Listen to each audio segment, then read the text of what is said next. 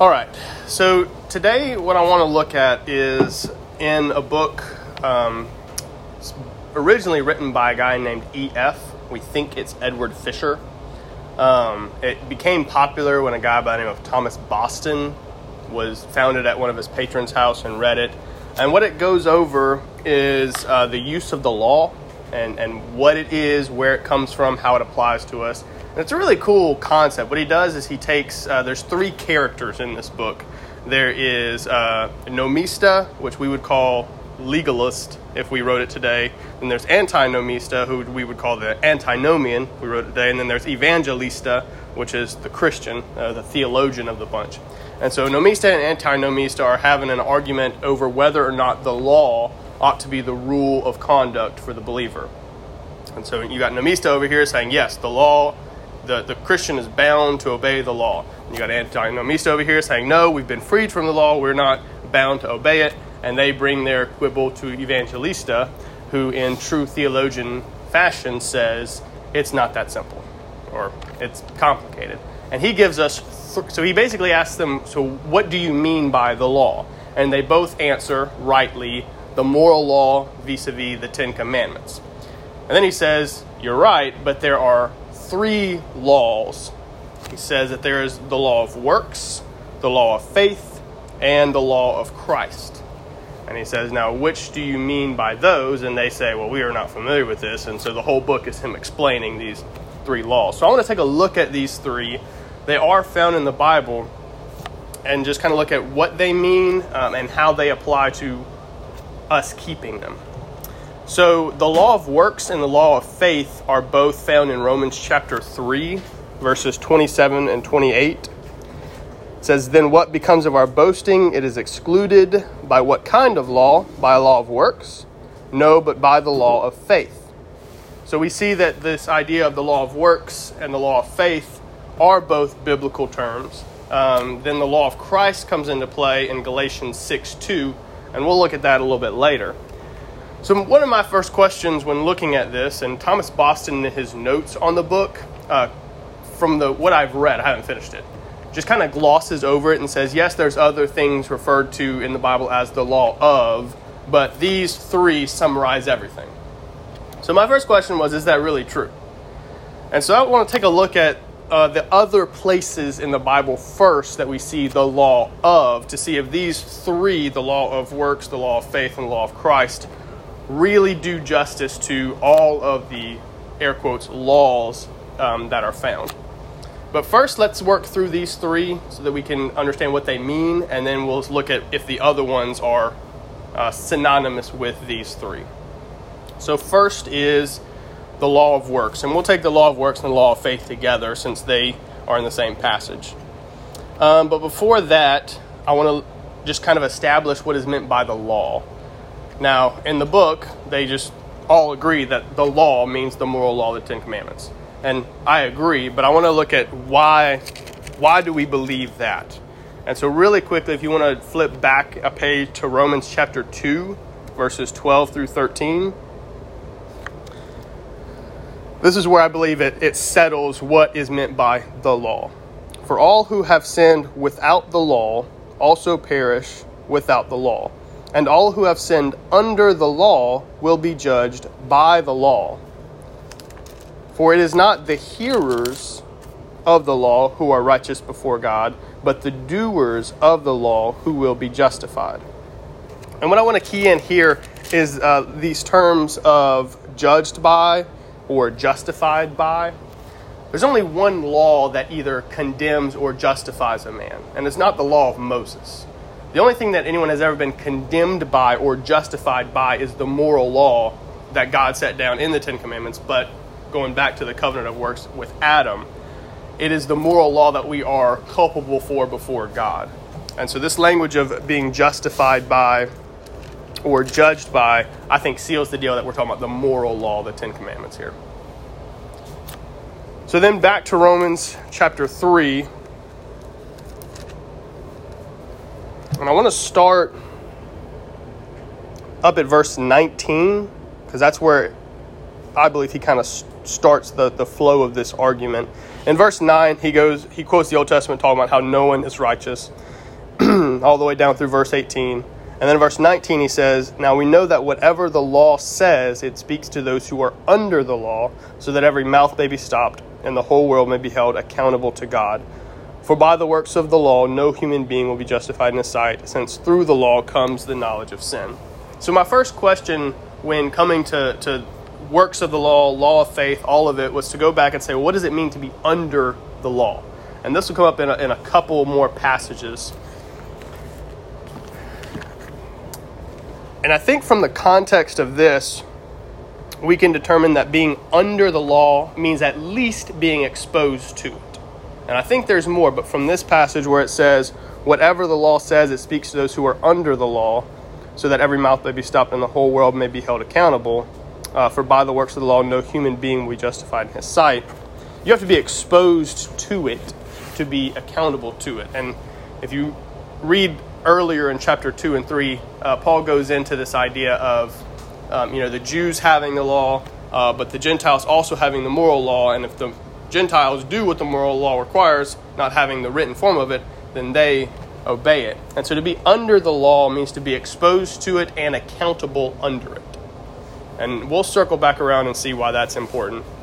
Um, but that's that's what I believe it means to be under the law. So the law of works and the law of faith, we get to the contrast there in verse 21. What becomes of our boasting? It is excluded by what kind of law? By law of works? No, but by law of faith. We hold that one is justified by faith apart from works of the law. Boston describes this law of works in terms of the covenant of works. He calls it the law to be done that one must be saved. In other words, the law of works is keeping the moral law, the Ten Commandments, as a means of obtaining righteousness before God. We're pretty familiar with this law of works and law of faith, but just to keep them in their categories, law of works is obeying the moral law to be justified in the sight of Christ. Directly opposed to that is the law of faith. Thomas Boston describes this as the law of the gospel or the covenant of faith.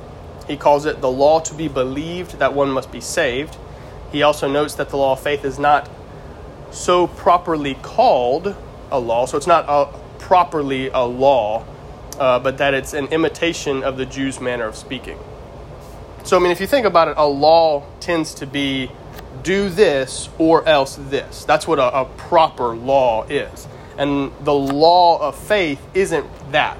The law of faith is the the offer of salvation. Believe on me. There is no do this or else this. It's this has been done on your behalf, accepted. And we're not, that's not something that's totally foreign to us. I mean, the law of gravity isn't necessarily properly a law, more of a uh, descriptive of what reality is. And so that's the kind of law that this law of faith is more of a description than a do this or the penalty will be this. Then we have, thirdly, the law of Christ. And uh, the citation given for that is Galatians chapter 2.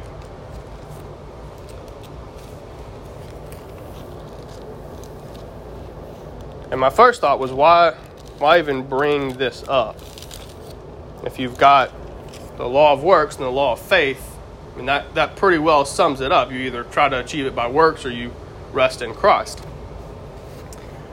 But in Galatians 6 2, it says, Brothers, if anyone is caught in transgression, you who are spiritual should restore him in a spirit of gentleness. Keep watch on yourselves, lest you be tempted.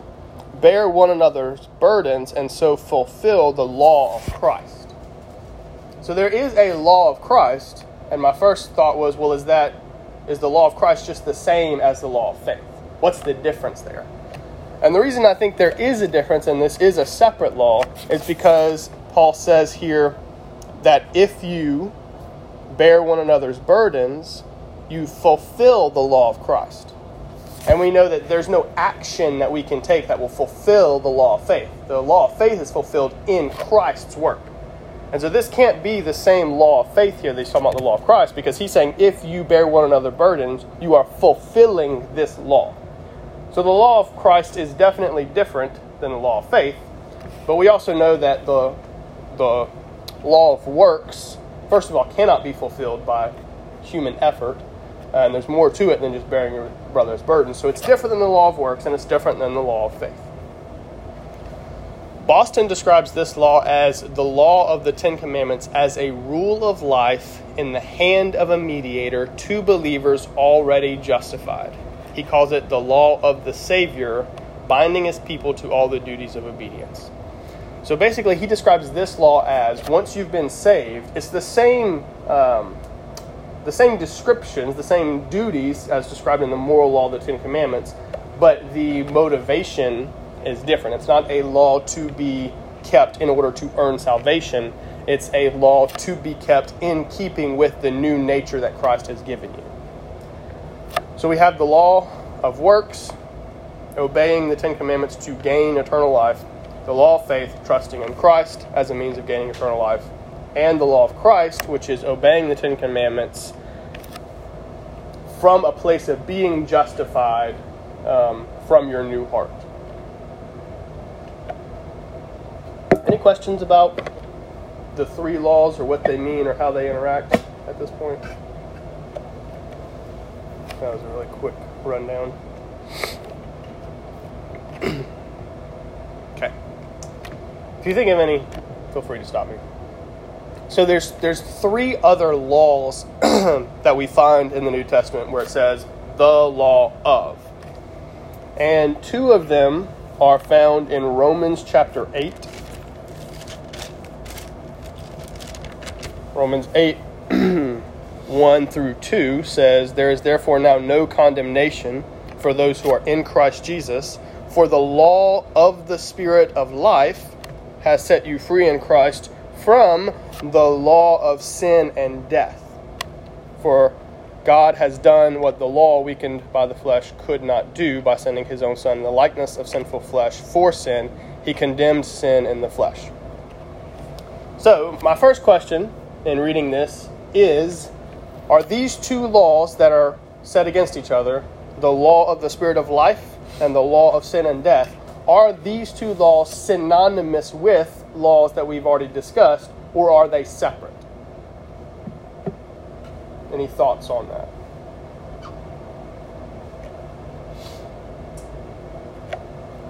Is this a different wording of laws we've already discussed, or should these be named as separate laws and given separate definitions? I would think that just using the quick rundown that you gave for the law of faith, um, that would be synonymous with the because he modifies it by saying that that law has set you free mm-hmm. in Christ Jesus. So it's mm-hmm. past tense and it's in Christ Jesus. Yeah. Yep. that's that's exactly the way I looked at it was is there any other law that can give life? No. So this has to be the law of faith. Uh, and then vice versa is what law brings sin and death? The law of works. So I would definitely agree this this is a, a different way of speaking of the law of works and the law of faith. And really all of them I don't know if I would call any of them a law proper. Really, what these are is are our relationships to the moral law. So you could say that the law of works is our relationship um, to the moral law in terms of keeping it. The law of faith is a relationship to the moral law in terms of how it's kept by Christ. And then the law of Christ is also a relationship to how we interact with the law from the state of being a Christian. The other place that we find a law is also in Romans, and you don't have to look too far. It's in Romans 7, so you just look up the page or turn it back one. And starting verse 21. So I find it to be a law that when I want to do right, evil lies close at hand. For I delight in the law of God in my innermost being, but I see in my members another law, waging war against the law of my mind, and making me captive to the law of sin that dwells in my members.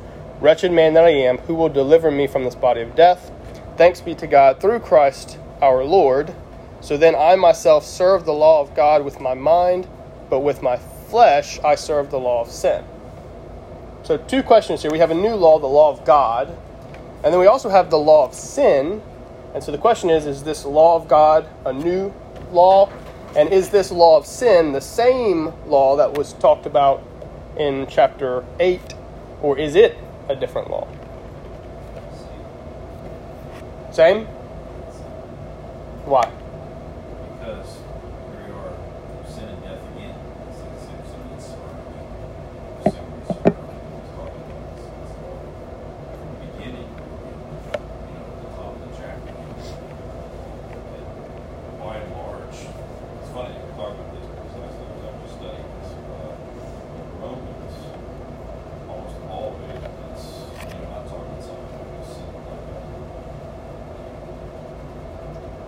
anachronism for faith is talking about the Ten Commandments and what's all Mhm. So I think that's that's right here. is I love God's law in our heart. We still have this operating principle of sin right now. Yeah, so what what gives me pause to say that it's the same is that in, in chapter 8 we have um, the law of sin and the spirit of life. And so we say those are covenant of works and covenant of faith, or, or law of works, law of faith. The difference in, in chapter 7 is that, well, let me say this. In chapter 8, you can say if you're following the law of sin, you're not a Christian, because we're saying that is the law of works. And if you're tr- trusting in the law of works, you're not a Christian because no man can be saved by the law of works. But here in chapter 7, and there are some people who believe that what Paul's talking about here is a pre conversion experience. I hold the view that this is a post conversion experience and that Paul's talking about the, the inner struggle of wanting to obey Christ but having indwelling sin um, and ongoing sanctification. So the difference in chapter 7 of what's talked about here is the law of God. With my inner being, I follow the law of God. With my flesh, I follow the law of sin. Is I can't equate that law of sin here as trying to obey the law of works because we have a, a saved person, a regenerate person who still follows the law of sin. So it could be argued that um, this believer slips into trying to uphold the law in his flesh. But I'm not convinced completely. So the question there, to be very careful with the top of the chapter.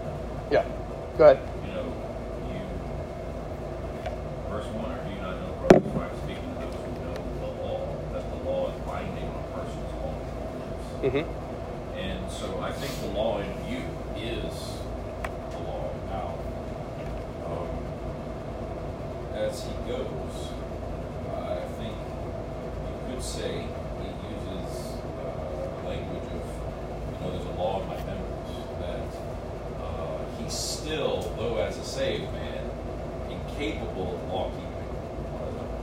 You know, uh, I think there's an argument there that when we take on the mindset of the flesh, we really do. We, we really we fall absolutely flat on our faces. hmm And uh, but I think the law is mainly struggling with is the law of God. And like you said, he's not struggling with someone whose heart has been made to the light. Yeah. So this is this is basically where I landed. If you want to turn to 1 Corinthians chapter 9 verse 20.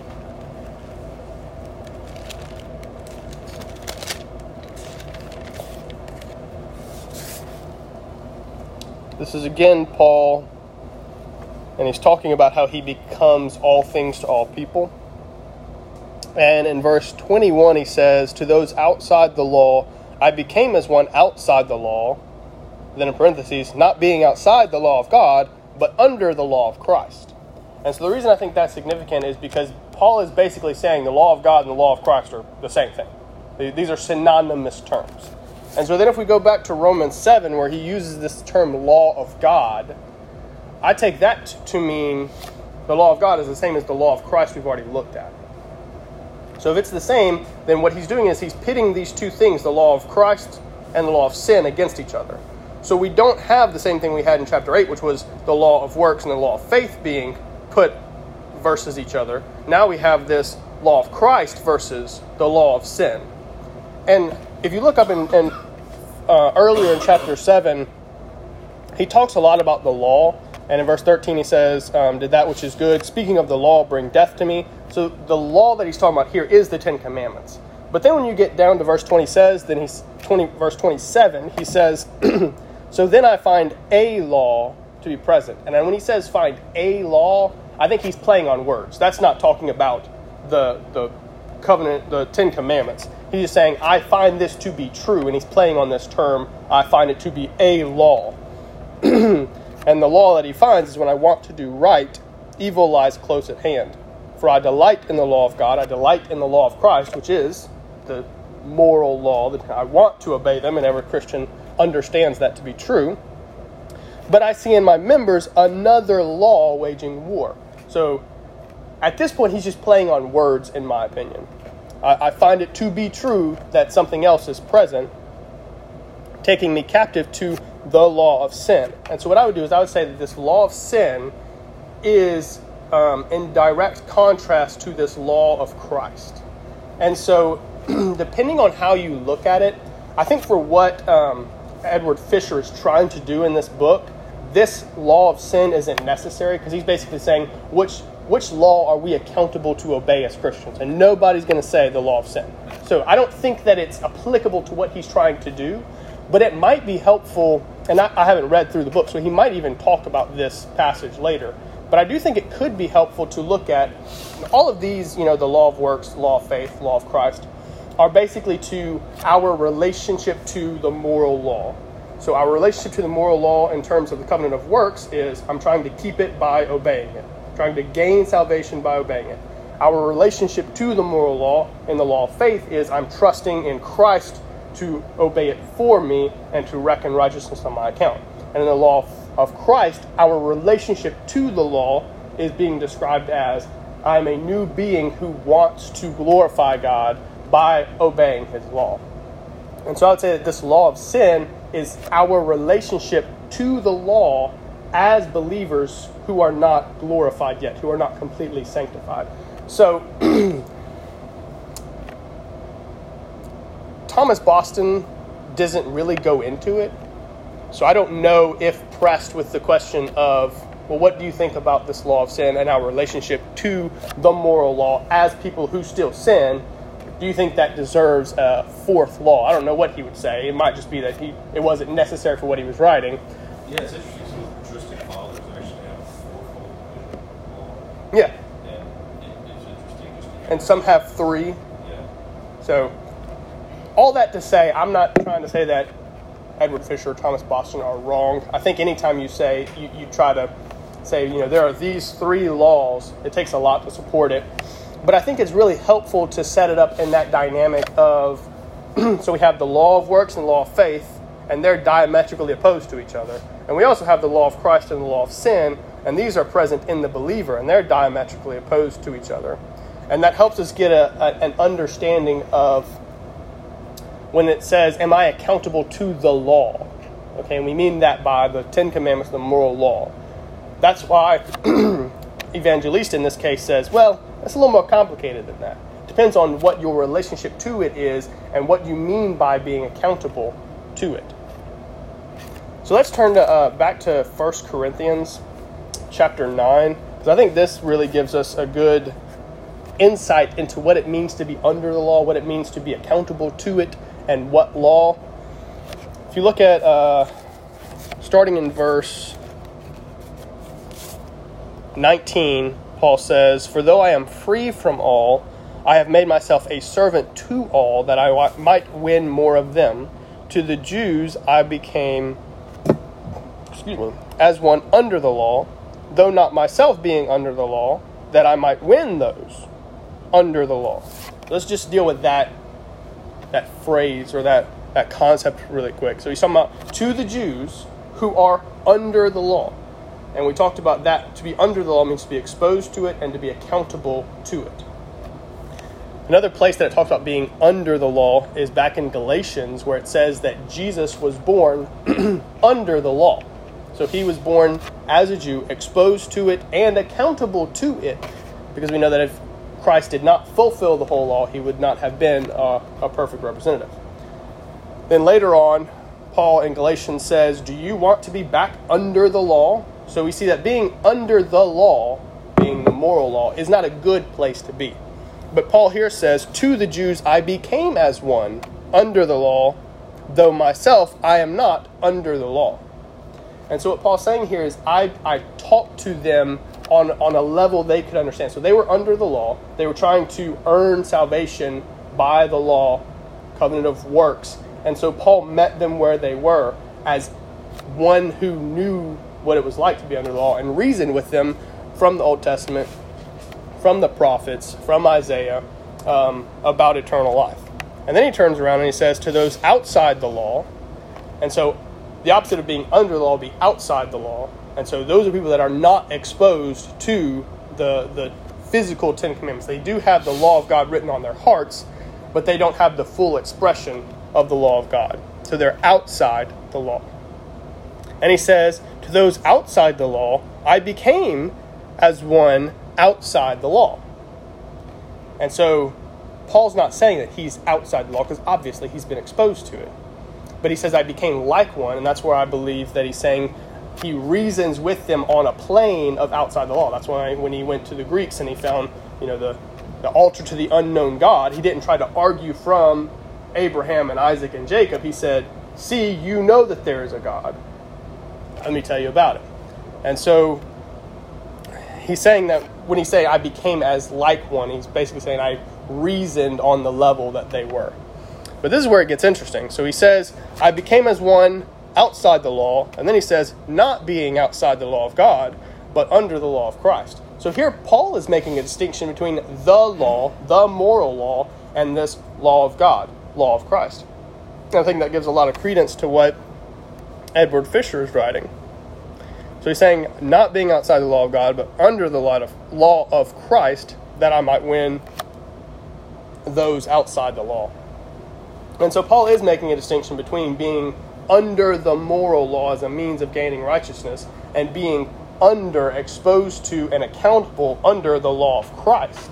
So there are two different laws. The, the commands are the same, the Ten Commandments, but it's, it's issued in a different way, and the relationship is different under one or the other.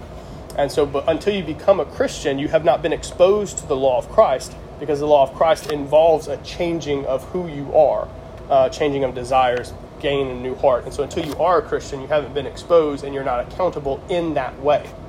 Um, the law of Christ is a law proper because it is given um, do this or this. Now, it's not a, what I would call an eschatological law because it doesn't promise life, but it does give commands, and the penalties are the fatherly discipline of God. If you do not obey the commands, you will be disciplined. Whereas the law of faith isn't necessarily a law proper, and I would argue as well the law of sin isn't, if we wanted to call that a law, wouldn't be a law proper because there are no. Um, it would be a law proper, it wouldn't be an eschatolo- eschatological law, if that makes sense. Because the penalties, so if we're going to frame the law of sin as opposed to the law of Christ, as a believer, when you obey the law of sin, the penalties are not death. The penalties are fatherly discipline. Does that make sense? Is that you essentially being using the term eschatology? Yeah. Yeah, I struggle. So, one last thing that I want to look at um, Thomas Boston, his description of these laws, um, phrased them in terms of covenant. And so, um, when I first read his description, he described the law of works as the covenant of works, and he described the law of faith as the covenant of faith. He didn't describe the law of Christ in view of a covenant, and I think that's because the law of Christ um, is a part of the covenant of faith. So I think it's helpful to, to just recap. This is something that Caleb talks about all the time, so I know this will be um, something you're familiar with, just recap the covenants. And, and one thing that's, I believe, helpful when you're looking at the covenant, because there are, I wouldn't say there's a lot, but there are several covenants. You have uh, the covenant of works given in the garden. Adam, if you obey, you'll be granted life. If you disobey, you will receive death. Uh, then you have the covenant with Abraham, where he is promised uh, to become a great nation. The offspring is also promised. Uh, before even that, you've got the Noahic covenant. Um, you've also got the Davidic covenant. You've got the Mosaic covenant. So there's a lot of covenants given. And so when you're looking at these, I find it helpful to look at them in, uh, in two categories.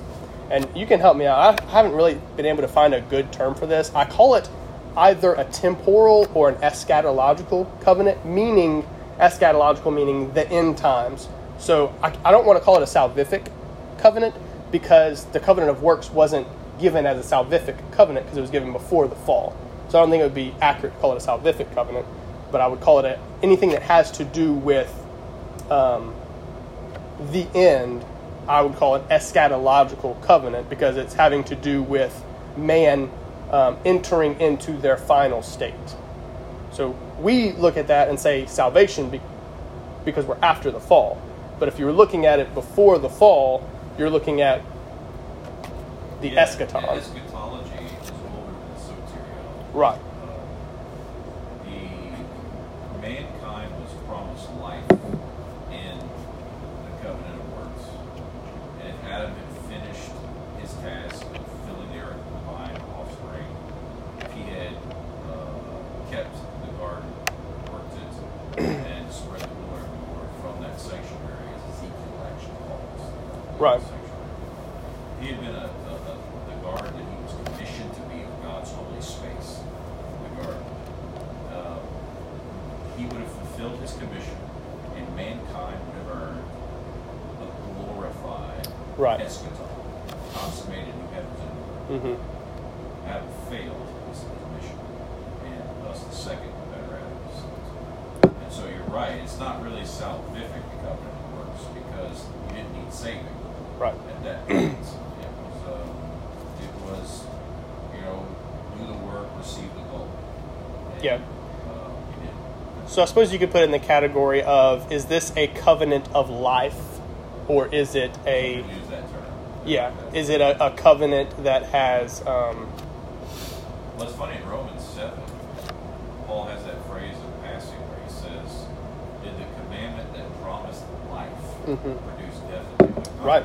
There you go. so, The so you, are written for Adam. There you go. the first question is is it a covenant of life or is it a, a temporal covenant and so um, you would look at the covenant uh, say the Noahic covenant the Noahic covenant didn't promise eternal life it promised that he wouldn't flood the earth again so that's a temporal covenant the next question you want to ask you want to ask is it, a, is it eternal life or is it temporal then is it a covenant of works or a covenant of grace if you look at the Noahic covenant, there was nothing required of Noah. So he didn't say, do this and you'll get this. So that made it a gracious covenant. So, in the terms of the Abrahamic covenant, it gets a little more complicated because there are two things promised. Or more than two, but basically two two separate things. Abraham is promised a great yeah, land and a great people, but then also is promised the offspring. And later on in the New Testament, it's very clear that this is not talking about, it's not offsprings, it's not multiple, he's talking about one offspring, namely Jesus Christ. So you have in this one Abrahamic covenant both a temporal promise and an eternal life promise. But again, the covenant with Abraham was a gracious covenant because there was no do this and you will get this. Whereas the covenant of works, we see that it, it is first here, it is a covenant of life, and it is a covenant of works because it's do this or this will happen, or do this to gain this. I just? The promises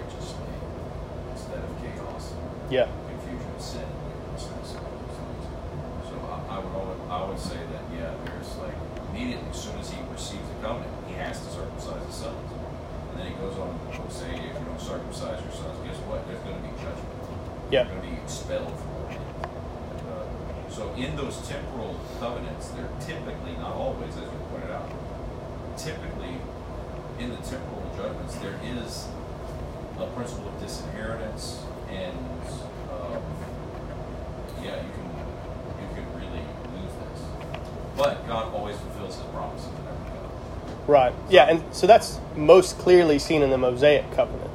And I think this is where a lot of people really get into trouble. Um, and correct me if I'm wrong, but I don't, I don't see anything in the Mosaic covenant as being a covenant of life. Well, it's definitely a prefiguration in the ceremonial laws that are part of Right. that covenant to what Christ is going to Yeah, it, it definitely pictures uh, what the new covenant will be. does, and it, But it offers no life. I guess ceremonial cleanliness, they can keep their spot in the land and not have as national judgments. if They're obedient. Right. Which is all. beyond that. I don't think that it touched their spirits. It didn't make their Right. consciences even perfected. Yeah. And so there, there's a. completely a carnal covenant. Yes.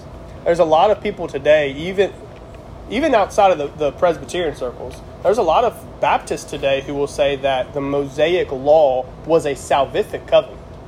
That if and, and that and that I, I don't I don't know if I've ever heard it out of MacArthur's mouth, but what he says, and, and since he's a dispensationalist, it wouldn't surprise me. But the way that he talks makes it sound very much like the covenant of Moses was presented as if you keep this law, obey, offer these sacrifices, keep yourself pure, that is the way that you get salvation. And the way that they get around that being uh, works based is they say that they were doing it in faith. They were keeping the covenant Yes, out of faith.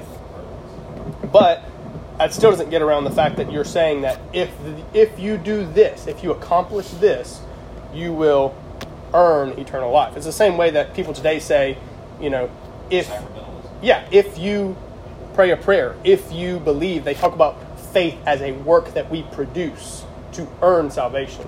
And so I think that's a, a common misconception is that the, the covenant, the Mosaic covenant was a covenant of eternal life, when the covenant of Moses was just here is God's law presented to you in written down form.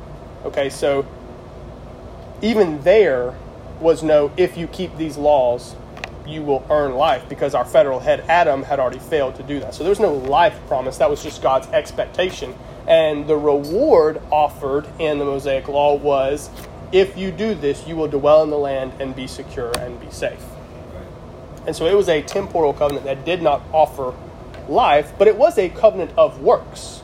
Do this, and you will dwell in the land safely. And so I think those are, are helpful to look at when you look at the law of works. What we mean is the covenant of works. When we look at the law of faith, what we mean is the new covenant of faith. And I think when it gets to the law of Christ, so in the same way that um, the Abrahamic covenant was a dual covenant, if you obey me, I will give you this land. You'll become a great nation. You will dwell secure. So there was a temporal works aspect to it, and then there was a only gracious eternal life aspect to it. And so in the covenant of in the new covenant, I see both there. We have a gracious covenant of eternal life. Christ has accomplished the work. Believe on him and you will be saved. And then there is also a temporal um, covenant of works side, and we call that the law of Christ because that law is obey and you will not have um, fatherly discipline. Does not promise health or wealth or safety as the Mosaic law did.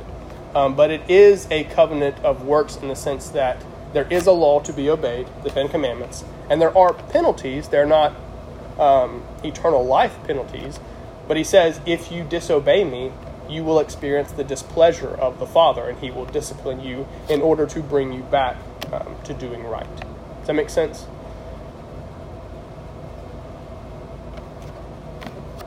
Ryan's thinking. I'm just careful to talking about covenants within the eschaton. the, es- the eschaton technically started when Jesus was raised from the dead. When the new world began. And in Hebrews it says that, you know, in the last day, in the last days, it's Christ. The he inaugurated the kingdom then. And the kingdom of Christ, Christ and his kingdom are the eschatological goal of God. So when you get the first two covenants, get the kingdom of creation, Adam and Noah. You go to the next three covenants from uh, Abraham to David covenant. You get the kingdom of Israel. And then the whole of redemptive history has been building up to the fullness of times, Galatians 4 calls it. Christ came. And he's the promised seed in all the previous covenants to his coming. The new covenant is the final covenant that God historically is going to cut. Mm-hmm. There are going to be no more covenants with anybody else. Um, and we are in the last hour. The, the kingdom of Christ is being built in the earth. Um, the work is being done, and a final installment is the only thing we're really waiting for. Mm-hmm. So, being that the eschatological goal is revealed, being built, being accomplished, uh, when you're talking about this final covenant, I think I always want to say when it comes to the standard of the law of the Christian's relationship within that covenant context, yes, absolutely. Christ has given us life. Now we do this. Mm-hmm. And that's that's the distinction I try to always make. Like we're going to talk about a covenant of faith. You've already received Life. Now you can do this. Mhm. And the penalty, if you don't, is Mhm. follow this way. So for me, that's kind of the whole scope I try to keep before me. It's like, you know, covenant means law and promise together. Mhm. Proper covenant. Yeah. So if there's a separate covenant of faith, there has to be a law and a promise together for it to be considered a covenant. But I guess you're not talking about it as you're talking about it as a synonym for the new covenant of grace, the law of Yes. Yes. So the law of faith is is the new covenant. and so it, it is really tricky because you don't want to you don't want to as pertains to the promise of life there is nothing about that that can be gained by works Right. so if you're going to say anything about the new covenant being in terms of works at all it does not pertain to eternal life so in the in the same sense that um, when god promised abraham the land that was um, a promise underneath the promise of the offspring that served to pave the way for the offspring, if that makes sense. So it, it's not a separate covenant, it's within the same covenant that God promised Abraham Christ, but it serves to pave the way for that end goal, that eternal promise. And so I'm saying, in the same way um, that the new covenant promises eternal life, that is the goal there is within that promise um, a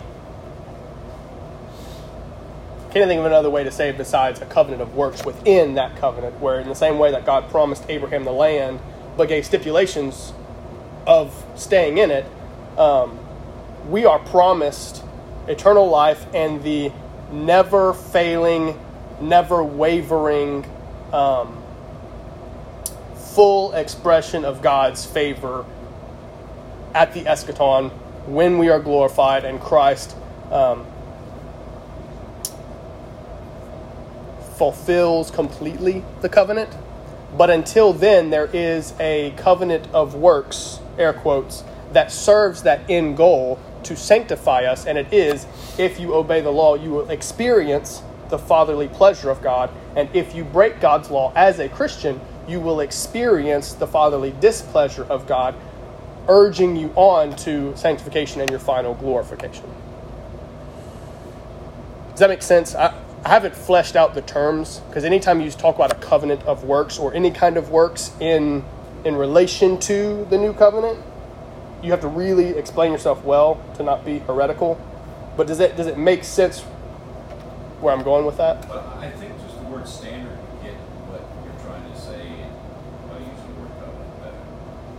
Just because a standard is, you know, our stand, the principal standard in the covenant is based on grace. Yes. You know, we, we are promised to endure to the end Mhm. because of the very provision given Hebrews that the covenant. So, um, you know, just in Jeremiah 31, it's it says that I will put the fear of me in you, and I will cause you to walk in my ways. You will never turn away from me, and I will never stop doing you good. You know, that's like new, new covenant uh, provision. And yes, we do temporarily step away, right? And like he said right there, his father discipline is one of those things that drives us back. And, uh, so yeah, I, I- I just I think it might be just a suggestion. It might be helpful. You know, there is a there's a standard for obedience. Mhm. but It's on a different foundation. Yeah, yeah. The foundation of grace, whereas just bare law is basically due discipline. Right. And that is the distinction between the law of works and the law of Christ. Right. The the stipulations are the same, the requirements are the same. It's the Ten Commandments. Right. But it, they are achieved from a completely different motivation, and they are achieved from a, di- a totally different um, foundation of ability.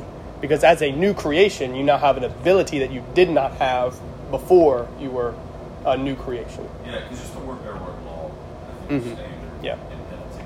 And, uh, you know, there is a standard penalty within the new covenant if you disobey. All right. So just to, to wrap up and to um, to put all of this in, in a more practical light, these distinctives um, that we are, are, are talking about, these three laws, are helpful for this reason. We were all accountable under the law of works as a means of achieving eternal life. And we all failed in Adam to uphold that standard. And so we all were condemned by the law of works, um, deserving of punishment. And then God graciously cut the covenant or the law of faith on our behalf, and Christ kept the covenant of works. He fulfilled every law that we failed to, and then, as a provision of the covenant, imputed that righteousness to us to where we are now seen by God as having upheld and kept the covenant of works through Christ, and our faith unites us to Him, and we are given the reward that Adam would have achieved because of what Christ did. And now, because of our standing in Christ, we are enabled to uphold the law of, well, the law, the Ten Commandments, from a place of union with Christ, where He enables us to live rightly and uphold the Ten Commandments for His glory, from a heart of wanting to please our Father, and graciously disciplines us when we fail to uphold that law in order to to push us and goad us on to um, our glorified state, which we will inherit completely um, at the closing of this age and the dawning of the next. And so, all of that is just to remind us that there is a moral law. We failed to keep it. Christ kept it for us and then enabled us to keep it um, from a place of love and regenerate heart. And whether or not this is necessary for Edward Fisher, I want to point out that it is a reality that we will break it. There is still a law of sin in our members that causes us um, to leave and turn away from the good law that was given to us. But even there, Christ is good to us to discipline us and to bring us back um, to obedience. And the best part is, one day, that internal struggle will be destroyed, we will be glorified, and in the eschaton, in the new age, there will be no inner struggle. We will only ever love and obey Christ from a pure heart and receive the full expression continuously of his affection towards us. So, be encouraged. Uh, let's pray. Father, the, the story that you have woven throughout the Bible is beautiful, even if it didn't apply to us. Father, we know the angels look with great anticipation at what you are doing here on earth. And so, Father, even if this was not applied to us, it is still beautiful and worthy of glory and honor.